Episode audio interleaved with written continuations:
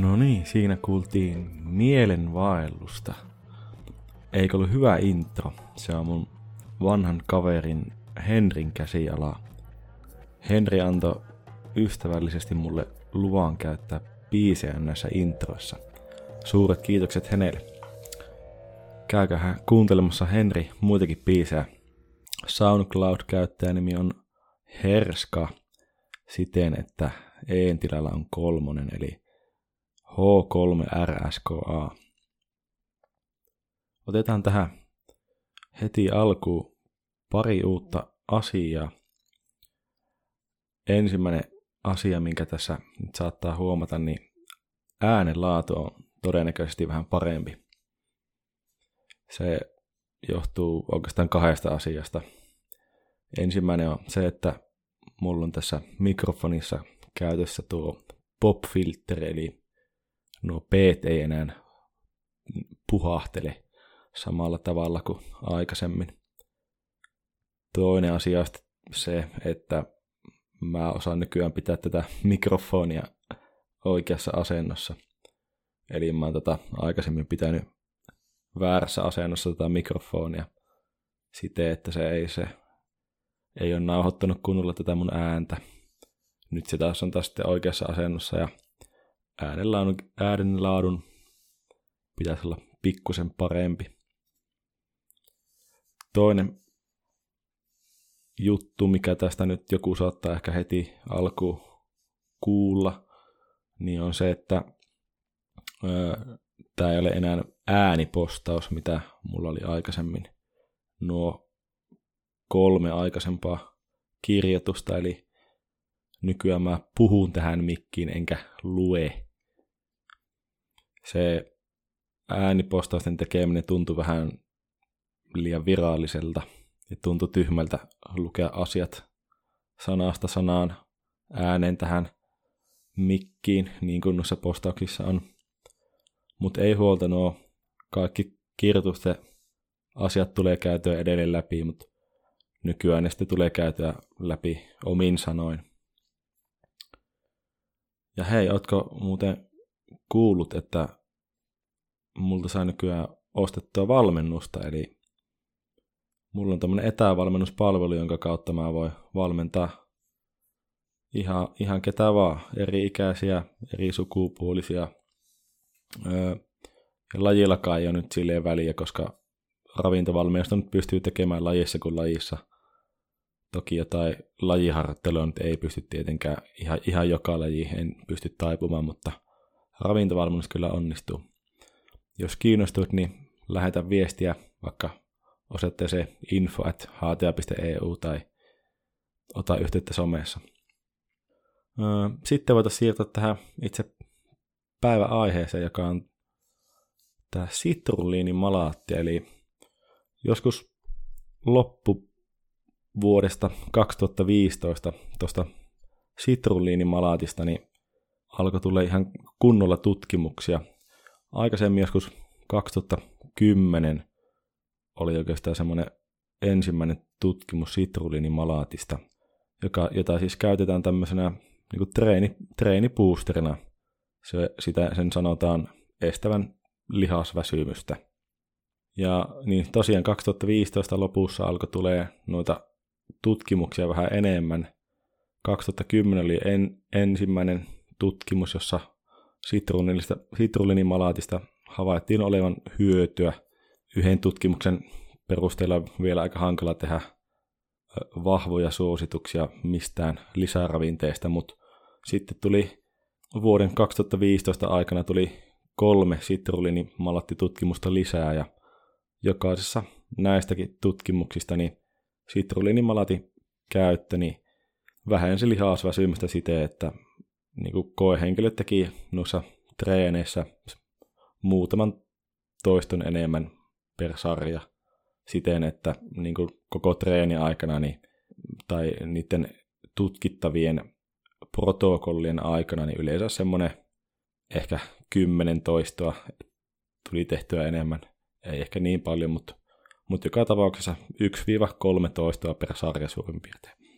No sitten kun alkoi olla tämä neljän tutkimuksen näyttö tästä sitruliinimalaatista, niin öö, mulla rupesi nousemaan luotto niin korkealle, että mähän kirjoitin sitten tämmöisen postauksen tuosta sitruliinimalaatista vuoden kaksituhattakuusitoista alussa.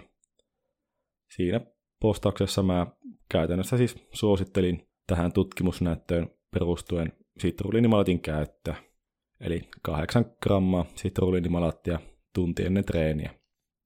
Se oli sen verran vakuuttava se neljä nolla tutkimus track record. No siitä on nyt kulunut sitten se melkein kolme vuotta jo. Ja tänä aikana niin on tullut useampi tutkimus lisää tästä sitruliinimalaatista. Ja itse asiassa nyt alkaa näyttää siltä, että se sitruliinimalaatti ei näyttäisikään olevan niin tehokasta kuin aikaisemmin on ajateltu. Ja seuraavaksi sitten käydäänkin läpi nuo kahdeksan tutkimusta tuosta sitruliinimalaatista. Ensimmäisenä tässä tutkimuksessa, jonka mä esittelin, niin siinä oli kymmenen nuorta miestä oli mukana ja tämä oli tämmöinen vasta, vastavuoroisuustutkimus, joka käytännössä tarkoittaa sitä, että ne koehenkilöt te- teki useamman kuin yhden asian siinä tutkimuksessa, eli käytännössä nämä koehenkilöt niin otti joko kaksitoista grammaa sitruliinimalaattia, joka sekoitettiin neljän desin vettä, tai sitten toisella kerralla neljäsataa milliä, eli neljä desiä sokeritonta sitruunamehua, eli placeboa. Ja tämä urheilusuoritus oli tämmöinen pyöräilysuoritus. Se alkoi kahden minuutin lämmittelyllä, ja tämän jälkeen tehtiin kymmenen kappaletta viidentoista sekunnin maksimisprintteä, ja siinä oli nämä tutkijat oli psyykkaamassa vieressä. Ja sitten kaikkien näiden sprinttien jälkeen oli pikkutauko, ja sitten nämä koehenkilöt pyöräili tämmöisellä kohtuu raskaalla vastuksella. Jatkoi sitä niin kauan, että ne ei jaksaneet ylläpitää tämmöistä tiettyä polkemistahtia, eli tämmöinen time to exhaustion, eli aikauupumuksen testi oli sitten tässä. Tässä tutkimuksessa käytetty annos oli jopa puolet suurempi kuin, tai jopa niin kuin yli puolet suurempi kuin yleensä näissä sitruliinimalaatti-tutkimuksissa on käytetty, eli kaksitoista grammaa, kun yleensä on käytetty kuusi kahdeksan grammaa, mutta tästä huolimatta niin ei sitruliinimalatin käyttö ei parantanut sitä suorituskykyä, ei, ei sprinteissä eikä siinä uupumustestissä. Edelleen tässä samassa tutkimuksessa niin näiltä miehiltä otettiin tämmöisiä verinäytteitä ja tarkasteltiin tämmöisiä happoemäs-tasapainosta kertovia merkkiaineita. Myöskään niissä ei tapahtunut mitään semmoista eroa, joiden perusteella se sitruliinimalatin käyttö olisi ollut hyödyllistä. Eli mm, aika hyvä muistutus siitä, että enemmän ei ole aina parempi, niin tämä tutkimus oli semmoinen. Toinen tutkimus oli sitten semmoinen, että tutkittavat oli tämmöisiä veteraaniurheilijoita, eli seitsemäntoista keskimäärin viisikymmentäyksivuotiaista naistennispelaajaa. Ja tämä oli jälleen kerran tämmöinen vastavuoroisuustutkimus, eli ne sai kahdella eri kerralla joko kahdeksan grammaa sitruliinimalaattia tai placeboa. Testejä oli aika paljon erilaisia. Oli tämmöinen niin kuin otevoima, käytännössä siis puristusvoima, vertikaali hyppy, eli tämmöinen mennään kyykkyyn, hypätään sieltä ylös mahdollisimman korkealle ja mahdollisimman tehokkaasti. Ja sitten oli tämmöinen wingate pyöräilytesti, jota mä oon aikaisemminkin käynyt läpi, eli poljetaan kolmenkymmenen sekunnin ajan kuntopyörää niin kova kuin mahdollista, ja siitä mitataan sitten tämmöistä niin kuin polkutehoa, joka mitataan siis watteina. Tämä sitruliinimalatin käyttö ei parantanut suorituskykyä tuossa vertikaalihypyyssä, mutta otevoimassa ja wingate-testissä niin se suorituskyky lisääntyi. Ja se taisi olla ensimmäinen kerta, kun sitruliinimalaatti havaitaan parantavan niin kuin lihasvoimaa tutkimuksessa. Eli aikaisemmin on ollut niin kuin toistossa yleensä näitä hyötyjä, mutta ei ole niin kuin voimassa. Sitten sen verran täytyy tässä pakittaa, että niin viisikymmentäyksivuotiaat naiset on aika huono kohderyhmä, jos ajatellaan näiden tulosten soveltamista nuorempiin ihmisiin, sillä Esimerkiksi tuo kehon typpioksidin eli tämä N O-tuotanto vähenee ikääntymisen myötä. Sitrullinimalaatin yksi tämmöinen toimintamekanismi on oletettavasti se, että se lisää typpioksidin eli N O-tuotantoa ja se typpioksidi taas sitten lisää veren virtausta, ja jolloin käytännössä voisi tarkoittaa sitä, että lihakset saa enemmän ravinteita ja sieltä tulee taas sitten noita aineenvaihduntatuotteita paremmin pois. Ja sitä kautta se suorituskyky lisääntyisi. Mutta tosiaan nuoremmilla ei ole niin kuin lähtökohtaisesti vähentynyt tämä N O-tuotanto, niin tässä on nyt sitten vaan saattanut käydä niin, että se N O-tuotanto näillä viisikymmentäyksivuotiailla naisilla on palannut käytännössä vaan ö, normaalille tasolle, ja siitä oli sitten tullut tämmöinen hyöty. Ö, kolmas tutkimus oli sitten hyvin mielenkiintoinen, ja siinä sitten oli oikeastaan kolme tämmöistä juomaa vertailussa. Tämmöinen testattava asia oli, tehtiin tämmöisellä isokineettisellä kyykkylaitteella. Tehtiin maksimaalinen voimantuoton testi, ja samalla laitteella tehtiin sen perään vielä viisi kertaa kutonen. Niin, tuo isokineettinen laite on semmoinen, käytetään yleensä fysioterapiassa. Siinä nosto, ala-asento ja laskuvaihe tempo on ennalta määrättyä, eikä niihin voi käytännössä vaikuttaa vaikka voimalla. Sen, sitä, tässä laitteessa tätä vastusta pystytään säätämään toisto toistolta ja toisto eri vaiheessa jopa sen mukaan, eli sen mukaan, että miten paljon voimaa se laitteessa oleva anturi havaitsee koehenkilön tuottavan. Näitä isokineettisiä laitteita käytetään aika paljon tutkimuksissa, ja ei niitä oikeastaan tuolla ihan joka salilla näe, koska se semmoinen laite maksaa, saattaa maksaa jopa yli sata tuhatta euroa. Fysioterapiassa yleensä käytetään täällä Suomessa. Öö, tässä tutkimuksessa niin yksi tuotteesta oli placebo ja kaksi muuta juomaa oli tämmöisiä netistä tilattuja treenilatureita, jossa oli useampi kuin yksi ainesosa. Mutta molemmissa näissä öö, treenilatureissa oli kuusi grammaa sitrullinimalattia myöskin per annos. Ja ennen tätä juomien nauttimista ja jonkin ajan kuluttua sen nauttimisen jälkeen, niin näitä koehenkilöitä kerättiin tämmöisiä niin kuin subjektiivisia tuntemuksia. Eli liittyen tuohon energiatasoon, keskittymisen ja väsymykseen. Ja oikeastaan jokainen näistä juomista niin lisäsi energiatasoa ja vähän niin kuin miehistä ja naisista riippuen, mutta energiatasot lisääntyi kahdeksan neljäkymmentäneljä prosenttia, keskittyminen lisääntyi kahdeksan kaksikymmentäviisi prosenttia, väsymys väheni kuusitoista kolmekymmentäkahdeksan prosenttia. Mutta se mikä tässä oli tosi hauska, niin yksi näistä juomista oli tietenkin se placebo. Siinä oli maku- ja väriaineita ja viisi kaloria, mutta ei ollenkaan tämmöisiä aktiivisia ainesosia. Ja silti energiatasot ja keskittyminen lisääntyi kahdeksan seitsemäntoista prosenttia ja väsymyksen tunne väheni kuusitoista kolmekymmentäkahdeksan prosenttia. Tässä oli siis tämmöinen placebo-efekti havaittavissa.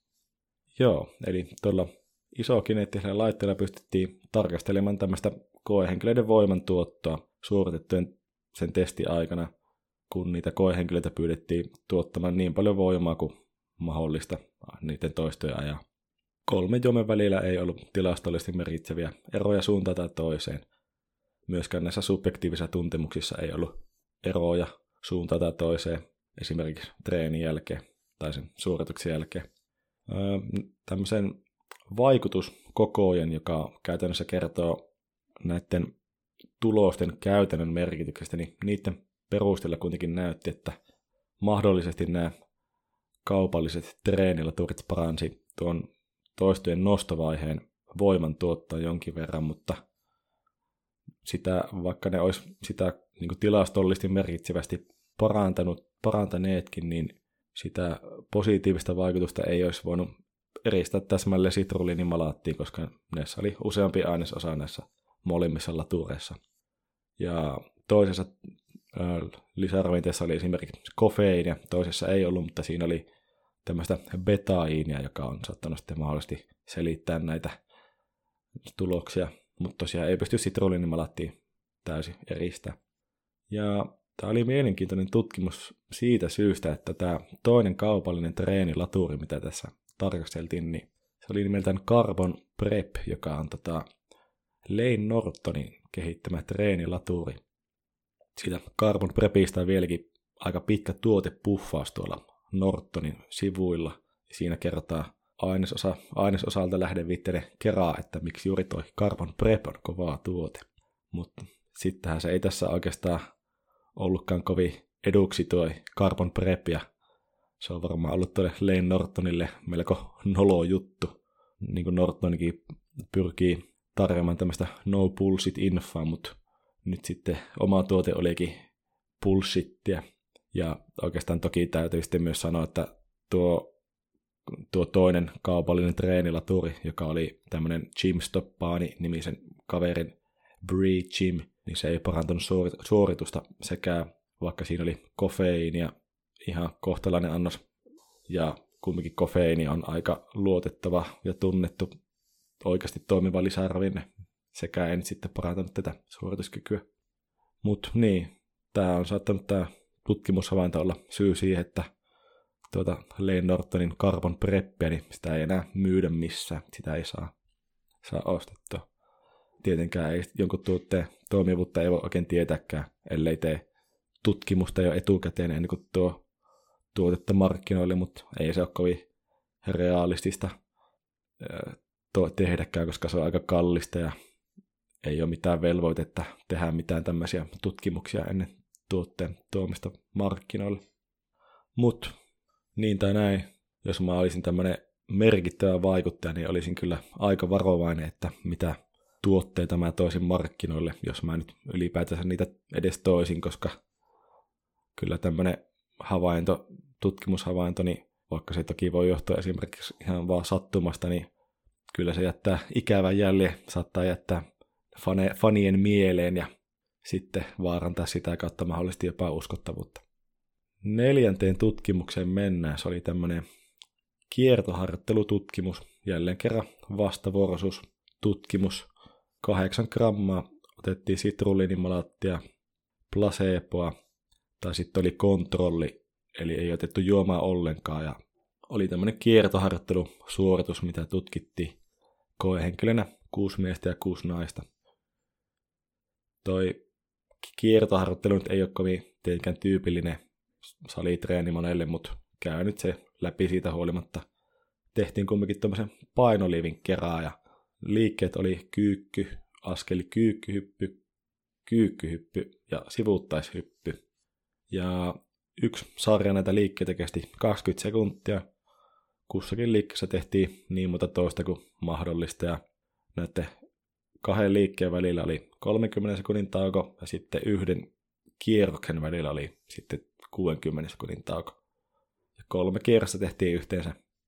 Ai- aiheuttaa ainakin lihasväsymistä tuommoinen kiertoharjoittelu, jos ei muuta. Ja ennen tätä kiertoharjoittelua ja sen jälkeen niin tehtiin tämmöllä jälleen kerran isokineettisellä laitteella testi voimantuoton ja väsymyksen mittaamiseksi. Tämän lisäksi mitattiin tämmöisiä niin kuin laktaattitasoja verestä siis. Ja kiertoharjoittelusta selvitettiin myös näitä koehenkilöiden tekemien toistojen määrää ja sitten sydämen sykettä. Ja kyllähän se kiertoharjoittelu oli selkeästi aika väsyttävä, koska tuota veren laktaattitasot nousi yli viisikertaiseksi ja voimantuottotestin tulokset heikkeni tuon kiertoharjoittelun jälkeen, mutta sitruliinimalatin käyttö ei, ei vähentänyt sitä voimatulosten laskua eikä laktaattitasojen tai sykkeen nousua. Ja ehkä tärkeimpänä niin ei oikeastaan li, ei lisännytkään myöskään tota kiertoharjoittelun toistojen määrää. Ja viides tutkimus oli sitten tämmöinen pikkusen erilainen kuin nuo aikaisemmat, eli siinä sitten tarkasteltiin sitruliinimalatin käytön vaikutusta palautumiseen, eli ja se oli oikeastaan myöskin sen takia vähän erilainen, että siinä otettiin tuota sitruliinimalattia tai placeboa useampaan kertaan. Tutkimuksen alussa oli tämmöinen yksi salitreeni, joka oli siis kolme kertaa kahdeksan kaksitoista toistoa jalkapressissä ja häkkikyykyssä. Ja tämän jälkeen oli sitten kolme väsymystestiä, eli yksi loppuun asti tehty sarja jälkipressiä ja häkkikyykkyä kymmenen toiston maksimikuormalla. Ja nämä väsymystestit tehtiin kaksikymmentäneljä, neljäkymmentäkahdeksan ja seitsemänkymmentäkaksi tuntia siitä alkuperäistä salitreenistä. Ja niin, siis kuusi grammaa sitruliinimalaattia tai placeboa otettiin yhteensä neljä kertaa kuusikymmentä minuuttia ennen tätä alkuperäistä treeniä ja ennen jokaista kolmea väsymystestiä. Testejähän oli iso liuta, käsitteli nimenomaan palautumista, eli tuossa alkuperäisessä kuuden sarjan treenissä ei katsottu oikeastaan mitään. Eli tutkittavat asiat oli väsymystestin toistojen määrä, sitten tätä käytettiin tämmöistä elektromyografiaa, jolla pystytään mittaamaan lihasten aktivaatiota, niin sitä käytettiin noissa väsymystesteissä. Subjektiiviset lihaskivut oli yksi mitattava juttu, ja R P E, eli tuntemus siitä, kuinka rankka suoritus oli. Ja sitten oli liutaverikokeita, oli tämmöistä lihasvaurioista kertovia merkkiaineita. Sitten jostain syystä oli insuliini, en tiedä kyllä yhtään, että miksi. No, sitten oli laktaatti, eli syntyy anaerobisessa lihastyössä yleensä aika paljon laktaattia, riippuu tietenkin siitä intensiteetistä. Ja sitten oli testosteroni-kortisolisuhde. Se yleensä tota, muuttuu sitten, jos on rasittavaa treeniä alla. Mutta niin, ehkä tärkeimpänä juttuna tässä oli nyt sitten, että sitruliinimalatin käyttö niin ei parantanut mitään näistä listatuista jutuista, eli ei näyttäisi oleva sitruliinimalatista hyötyä harjoituksesta palautumisessa.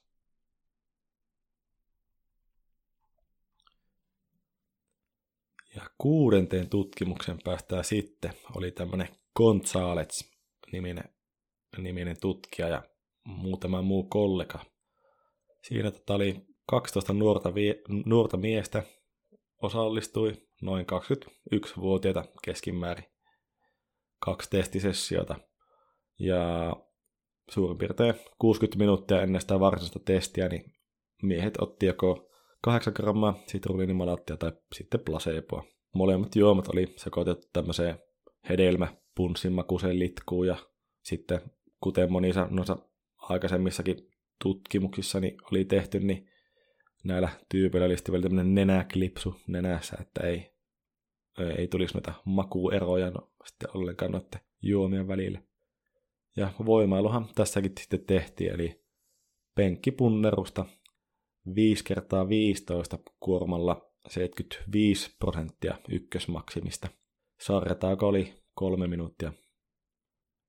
Ja oikeastaan jokainen, joka tietää pikkasenkin ykkösmaksimia toistojen suhteesta, niin arvaa melkeinpä heti, että viisitoista toistoa kuormalla seitsemänkymmentäviisi prosenttia ykkösmaksimista, niin ei ole kovin realistinen keissi, että yleensä saa ehkä pikkusen yli kymmenen toistoa tehtyä sillä kuormalla, vaikka toki ihmisten välillä onkin tässä eroja. Mutta viisitoista oli ohjeellinen toistomäärä, eli sarjat lopetettiin joko viisitoista toiston tai sitten silloin, kun voimat loppu. Penkkauksen aikana mitattiin toistojen lisäksi toistojen tehoa. Siihen levytankoon oli kiinnitetty tämmöinen anturi, jonka avulla sitten pystyttiin sitä kiihtyvyyttä ja niiden toistojen tehoa mittailemaan. Ja sitten piti antaa tämmöistä arviota keskittymiskyvystä, energisyydestä ja väsymyksestä, niin kuin siinä Lane Nortonin Carbon Prep-tutkimuksesta. Ja sitten oli tämmöinen erikoisempi juttu, eli li, ö, lihaksille tehtiin tämmöinen ultraääniskannaus tai mittaus. Sen avulla sitten pystytään näkemään, että miten lihakset on turvonnut tuon treenin jälkeen, eli käytännössä kova treeni aiheuttaa lihaksiin tämmöisen pienen tulehdustila, joka sitten saattaa tuoda mukana nesteiden mukana tuoma turvotus. Ja niin, kuten arvattua, niin aika harvat sai tehtyä viisitoista toistoa ekassa sarjassa, koska ensimmäisen sarjan keskimääräinen toistomääräni oli kolmetoista pilkku viisi. Ja aika reilustihan ne sitten vielä putosi ne toistomäärät viimeiseen sarjaan mentäessä, koska kaikki sarjat tehtiin failure, eli siis uupumukseen. Ja kokonaistoistojen määrässä ei ollut eroja niin kuin sitruliini, malaati tai placebo ottamisen jälkeen. Eikä myöskään tehomittauksissa ollut eroja.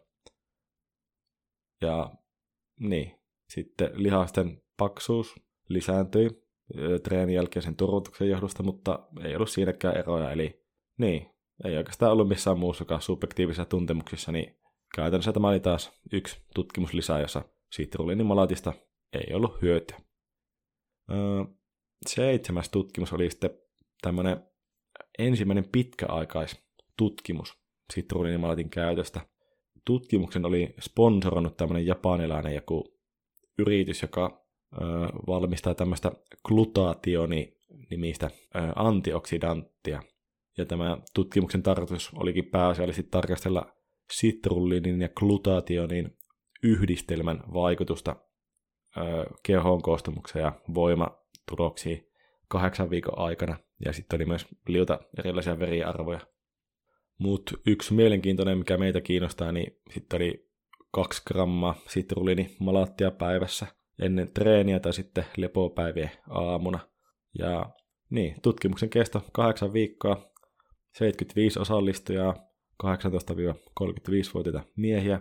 Tänä kahdeksan viikon aikana käytiin salilla neljä kertaa viikossa, ja tutkittavia asioita oli todella paljon, eli kehon koostumustestit, penkki- ja jalkapressimmaksimit, sitten mitattiin treenivolyymia, eli sarjat kertaa, toistot kertaa painot, ja sitten oli suurin piirtein kaksikymmentä erilaista veriarvoa.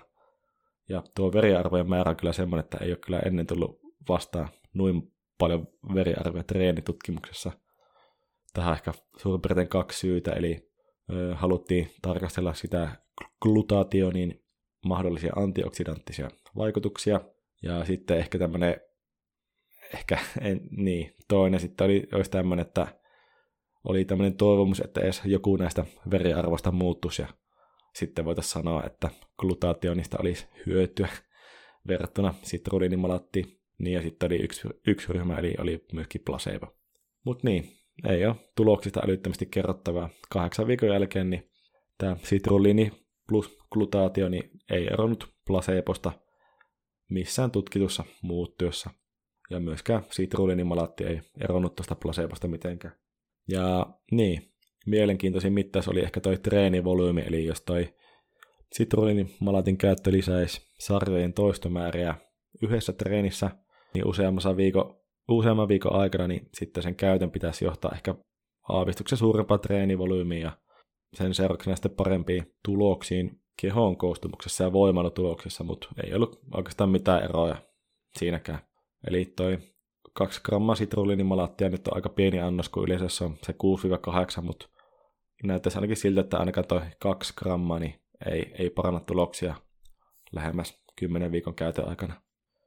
Uusin tutkimus on sitten, tota, julkaistiinkohan se elokuussa, eli oli taas niin kuin useasti aikaisemminkin, niin nuoria aikuisia miehiä teki joko kahdeksan grammaa sitruliinimalaattiannoksen tai placebo-ottamisen jälkeen isokineettisellä reiden ojennuslaitteella tämmöisen voimantuottotestin, ja sitä seurasi kerman volyymitraining, eli kymmenen kertaa kymmenen samalla laitteella.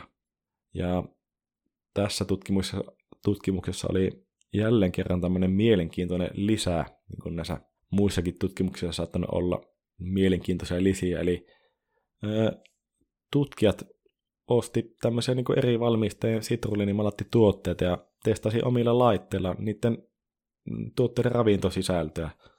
Ja tavoitteena siis oli selvittää, että vastasiko se ravintosisältö valmistaja ilmoittamaan. Yhteensä näitä tuotteita oli viisi. Ja mukaan lukien yksi, tämä, yksi tuote, mikä oli joku Bulk Powdersin tuote, joka, jota käytettiin myöskin tässä tutkimuksessa. Voimailusuoritukseen, eli tuohon isokineettisellä laitteella tehtyyn suorituksen liittyen tutkittiin muutama eri asiaa, eli toistojen määrä, voimantuotto, subjektiiviset lihaskivut siihen asti, kun harjoituksesta oli kulunut seitsemänkymmentäkaksi tuntia. Mutta tutkimuksen tulokset eivät olleet sitruliinimalaatille suotuisia toistojen määrässä, eikä tuossa voimantuotossa ollut eroja ja Sitten itse asiassa sitruuliinimaltin käytön jälkeen lihaskivut oli jopa suurempia seitsemänkymmentäkaksi tunnin kohdalla tuosta suorituksesta. Niin, ehkä nämä tulokset nyt ei sitten enää yllätä, koska tässä on niin monta tutkimusta käyty läpi, jossa sitruuliinimalatista ei ollut hyötyä, mutta ehkä tämä sitten yllättääkin, että kun nämä tutkijat teki näitä laboratorioanalyysejä näille sitruuliinimalattituotteille, niin niiden perusteella selvisi, että yksikään näistä tuotteista niin ei sisältänyt luvattua määrää sitruliinia. Eli tuossa kirjoituksessa on mulla tämmöinen taulukko, niin siitä selviää, että sitruliini-malaatti-suhde, niin se vaihteli yhdestä pilkku yksitoista yhteen pilkku yhdeksänkymmentäkahteen, ja siis yksi pilkku yksitoista suhde yksi viiva yksi pilkku yhdeksänkymmentäkaksi suhde yksi. Ja yleensä toi sitruliini-malaatti-suhde, niin se on kahden suhde yhteen. Eli toi, esimerkiksi toi Bulk Powdersin tuote, jota siis käytettiin tässä voimantuottotestissä ja siinä, niin siinä se käytetty sitruliinin määrä niin oli jopa neljäkymmentäviisi prosenttia alhaisempi kuin mitä se yritys itse mainostaa. Ja sitten hyvin mielenkiintoinen seikka tässä oli vielä se, että, että yksi näistä yrityksistä, joiden sitruliinimalattituotetta testattiin, niin se oli tämä MyProtein, eli se on aika monelle varmaan kuulijoistakin tuttu, ja monet on sieltä saattanut tilatakin eri tuotteita, mutta siis tässä toi sitruliinimalattisuhde oli, mainostettiin, että se on kahden suhde yhteen, mutta sitten mitattu suhde oli yksi pilkku viisikymmentäyksi suhde yhteen. Eli siinäkin oli sitten melkein kaksikymmentäviisi prosenttia vähemmän sitruliinia kuin on mainostettu. Nyt on sitten käyty noin kahdeksan tutkimusta läpi. Taitaa olla mun tietääkseni kaikki, mitä on nyt tullut ton mun edellisen sitruliinimalatti-kirjoituksen jälkeen. Mitä sitten pitäisi ajatella tästä asiasta?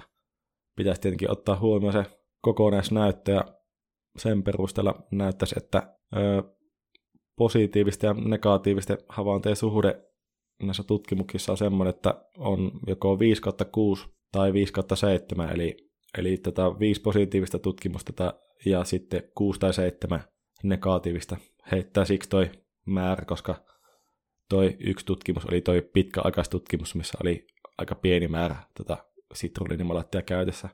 Toisaalta sitten voisi ajatella myöskin silleen, että positiivisten havaintojen määrä niin on, toi, on, on neljä, koska toi yksi ainoa, ainoa positiivinen havainto, mikä oli näissä mun esittelemissä tutkimuksissa, niin oli tehty tällä viisikymmentäyksivuotiailla naisilla, ja ei välttämättä voi tosiaan yleistää niitä tuloksia koskemaan kaksikymmentä kolmekymmentä vuotta nuorempia treenaajia.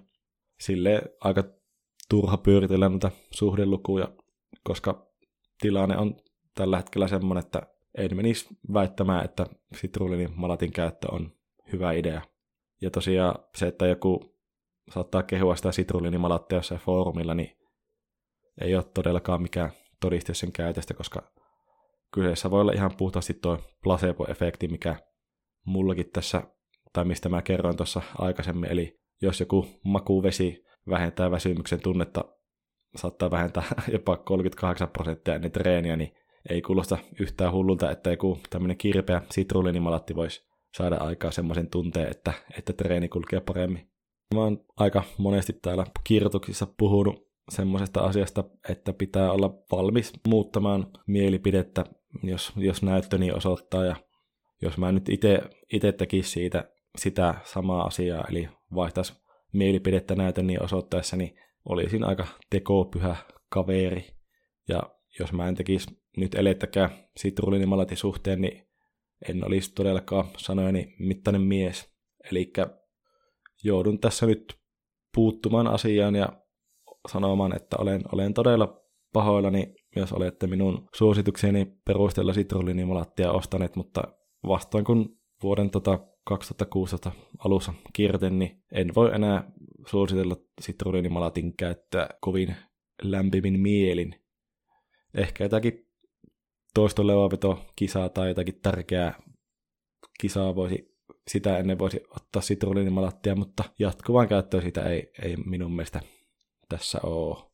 Tietenkin tässä pitää vähän ehkä puolustaa takia sen verran, että silloin kun mä sitä suosittelin kaksituhattakuusitoista vuoden tammikuussa, niin silloin oli saatavilla, silloin oli paras mahdollinen tieto saatavilla ja oli just ne aikaisemmassa sitruliinimalaattikirjoituksessa esitetty neljä tutkimusta, joissa kaikissa niin sitruliinimalaatin käytöstä oli hyötyä. Nyt on tullut sitten uutta näyttöä ja mun mielestä muillekin ihmisille, jotka on sitruliinimalaattia suositellut tieteellisen näytön perusteella, niin niitä, niilläkin olisi nyt paikka niin tarkastella uudelleen mielipiteitä, mutta se on tietenkin jokaisen henkilökohtainen asia. Sitruliinimalaatista ei ole oikeastaan tämmöisiä kunnon pitkäaikaistutkimuksia, mutta en mä nyt kyllä tiedä, että onko niitä, tuleeko, tulisiko niissä olevankaan mitään positiivisia havaintoja, koska ei ole myöskään niin kuin akuutistikaan näitä olevan mitään selkeitä hyötyä tuosta sitruliinimalaatista, niin ihan melkeinlähän niitä voisi lukia noita pitkäaikaistutkimuksia sitruliinimalaatin käytöstä, jos niitä joskus sitten tulee. Tai German Volume Training -tutkimuksen laboratorio-analyysit oli aika karmaisevaa tietoa oikeastaan, eli mä en tiedä, siis oliko noin mittausmenetelmät luotettavia, mutta todella yllättävää, että yhdenkään valmistaja tuotteen sisältö ei, ei vastannut sitä ilmoitettua. Ja oikeastaan enemmänkin tuntuisi loogiselta, että, että siinä mittausten tekemisessä on tapahtunut joku kämmi noiden tutkijoiden taholta. Jos noi tulokset on, on, sitten, on kun ovatkin luotettavia, niin onhan se aika huolestuttavaa kuluttajan kannalta. Ja toki tulee sitten pohdittua automaattisesti ja perustellusti, että, että jos se sitruliinin, sitruliinin määrä ei vastaa sitä ilmoitettua, niin miten on sitten muissa tuotteissa, esimerkiksi vaikka kreatiinissa tai beta-alaniinissa tai proteiinijauheessa. Et ei nyt koske pelkästään MyProteenia tai Bulk Powdersia, mutta myöskin muuta sitten näitä tässä tutkimuksessa käsiteltyjä yrityksiä. Ja niin, tuolla Amerika, tuolla Amerika maalla on tämmöinen protein spiking ollut välillä uutisissa, eli siellä on tätä proteiinijauhetta on terästetty tämmöisellä heikkolaatuisilla aminohapoilla ja yritetty painaa niitä valmistuskustannuksia alas. Toivottavasti tämä on nyt Eurooppaankin asti sitten levinnyt tämä, tämä villitys, todella ikävä, ikävä sellainen. Mutta varmaan toi malaatti, eli se omenahappo, mitä on tuossa sitruliinimalaatin se toinen puolikas, niin mä luulin, että se on halvempi raaka-aine kuin sitruliini, ja on voinut tulla sitten houkutus lisätä sen määrää suhteessa sitruliiniin, ja sitten se on painanut sitä lopputuotteen valmistuskustannuksia alas, kun sitruliinimalattihan on kumminkin aika kallista verrattuna moniin muihin lisäravinteisiin. Ja tässä tilanteessa varmaan sitten kannattaisikin noiden yrityksiä, mitä tässä oli, eli MyProtein, Bulk Powders, sitten oli joku Bodybuilding Warehouse, ja en nyt enää tarkkaan, tarkkaan muista, mitä ne muut oli, niin olisi toki aika suotavaa näiden yritysten taholta, että tarjoaisi tämmöisen riippumattoman ja luotettavan laboratorion analyysiä niiden tuotteista luottamuksen herättämiseksi. Ja ei, ei myöskään, ja myöskin muista tuotteista kuin sitruliini, ei pelkästään sitruliinimalaatista.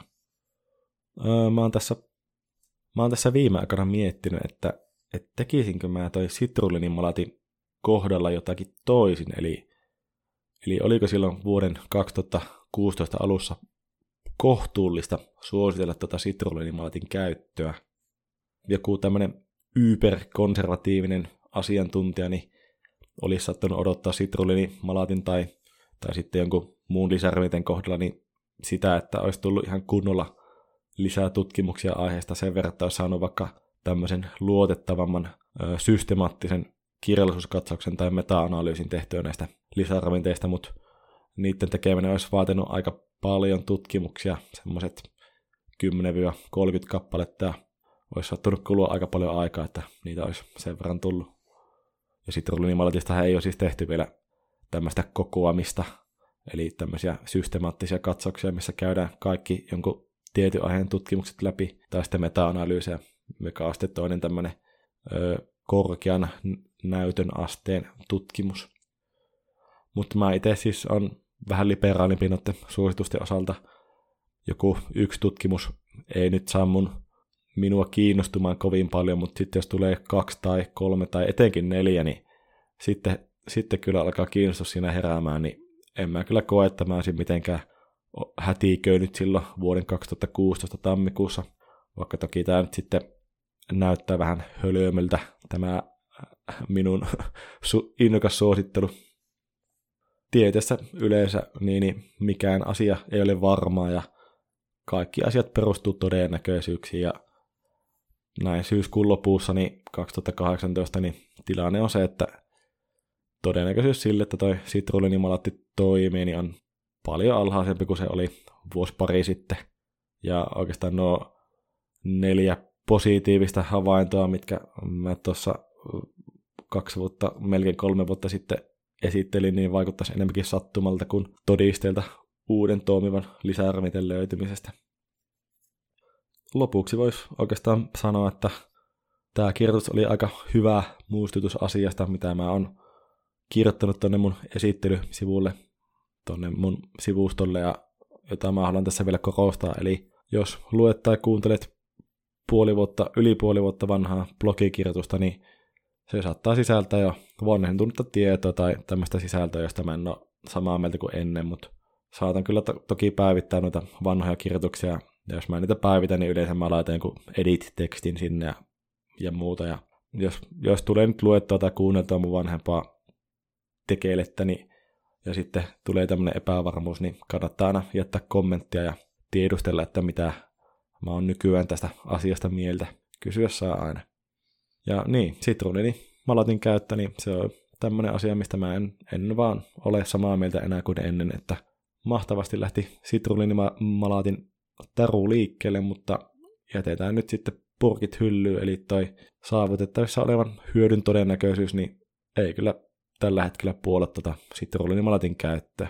Ja voidaan toki ottaa asia mahdollisesti uudelleen arvioitavaksi mahdollisten lisätutkimusten tai sitten systemaattisten katsausten ilmestymisen jälkeen. Näytetään sitten vaikka uudestaan hölmöltä, jos siihen on tarvetta. Toistaiseksi kannattaa jättää sitruuninimalatin käyttö niille, joita ei haittaa, että se mahdollisuus saada maksimissaan muutama ylimääräinen toisto per sarja niin ei ole likimaankaan selkeä. Kiitoksia, että kuuntelit tänne asti, ja toivottavasti tämä uusi formaatti oli toimiva.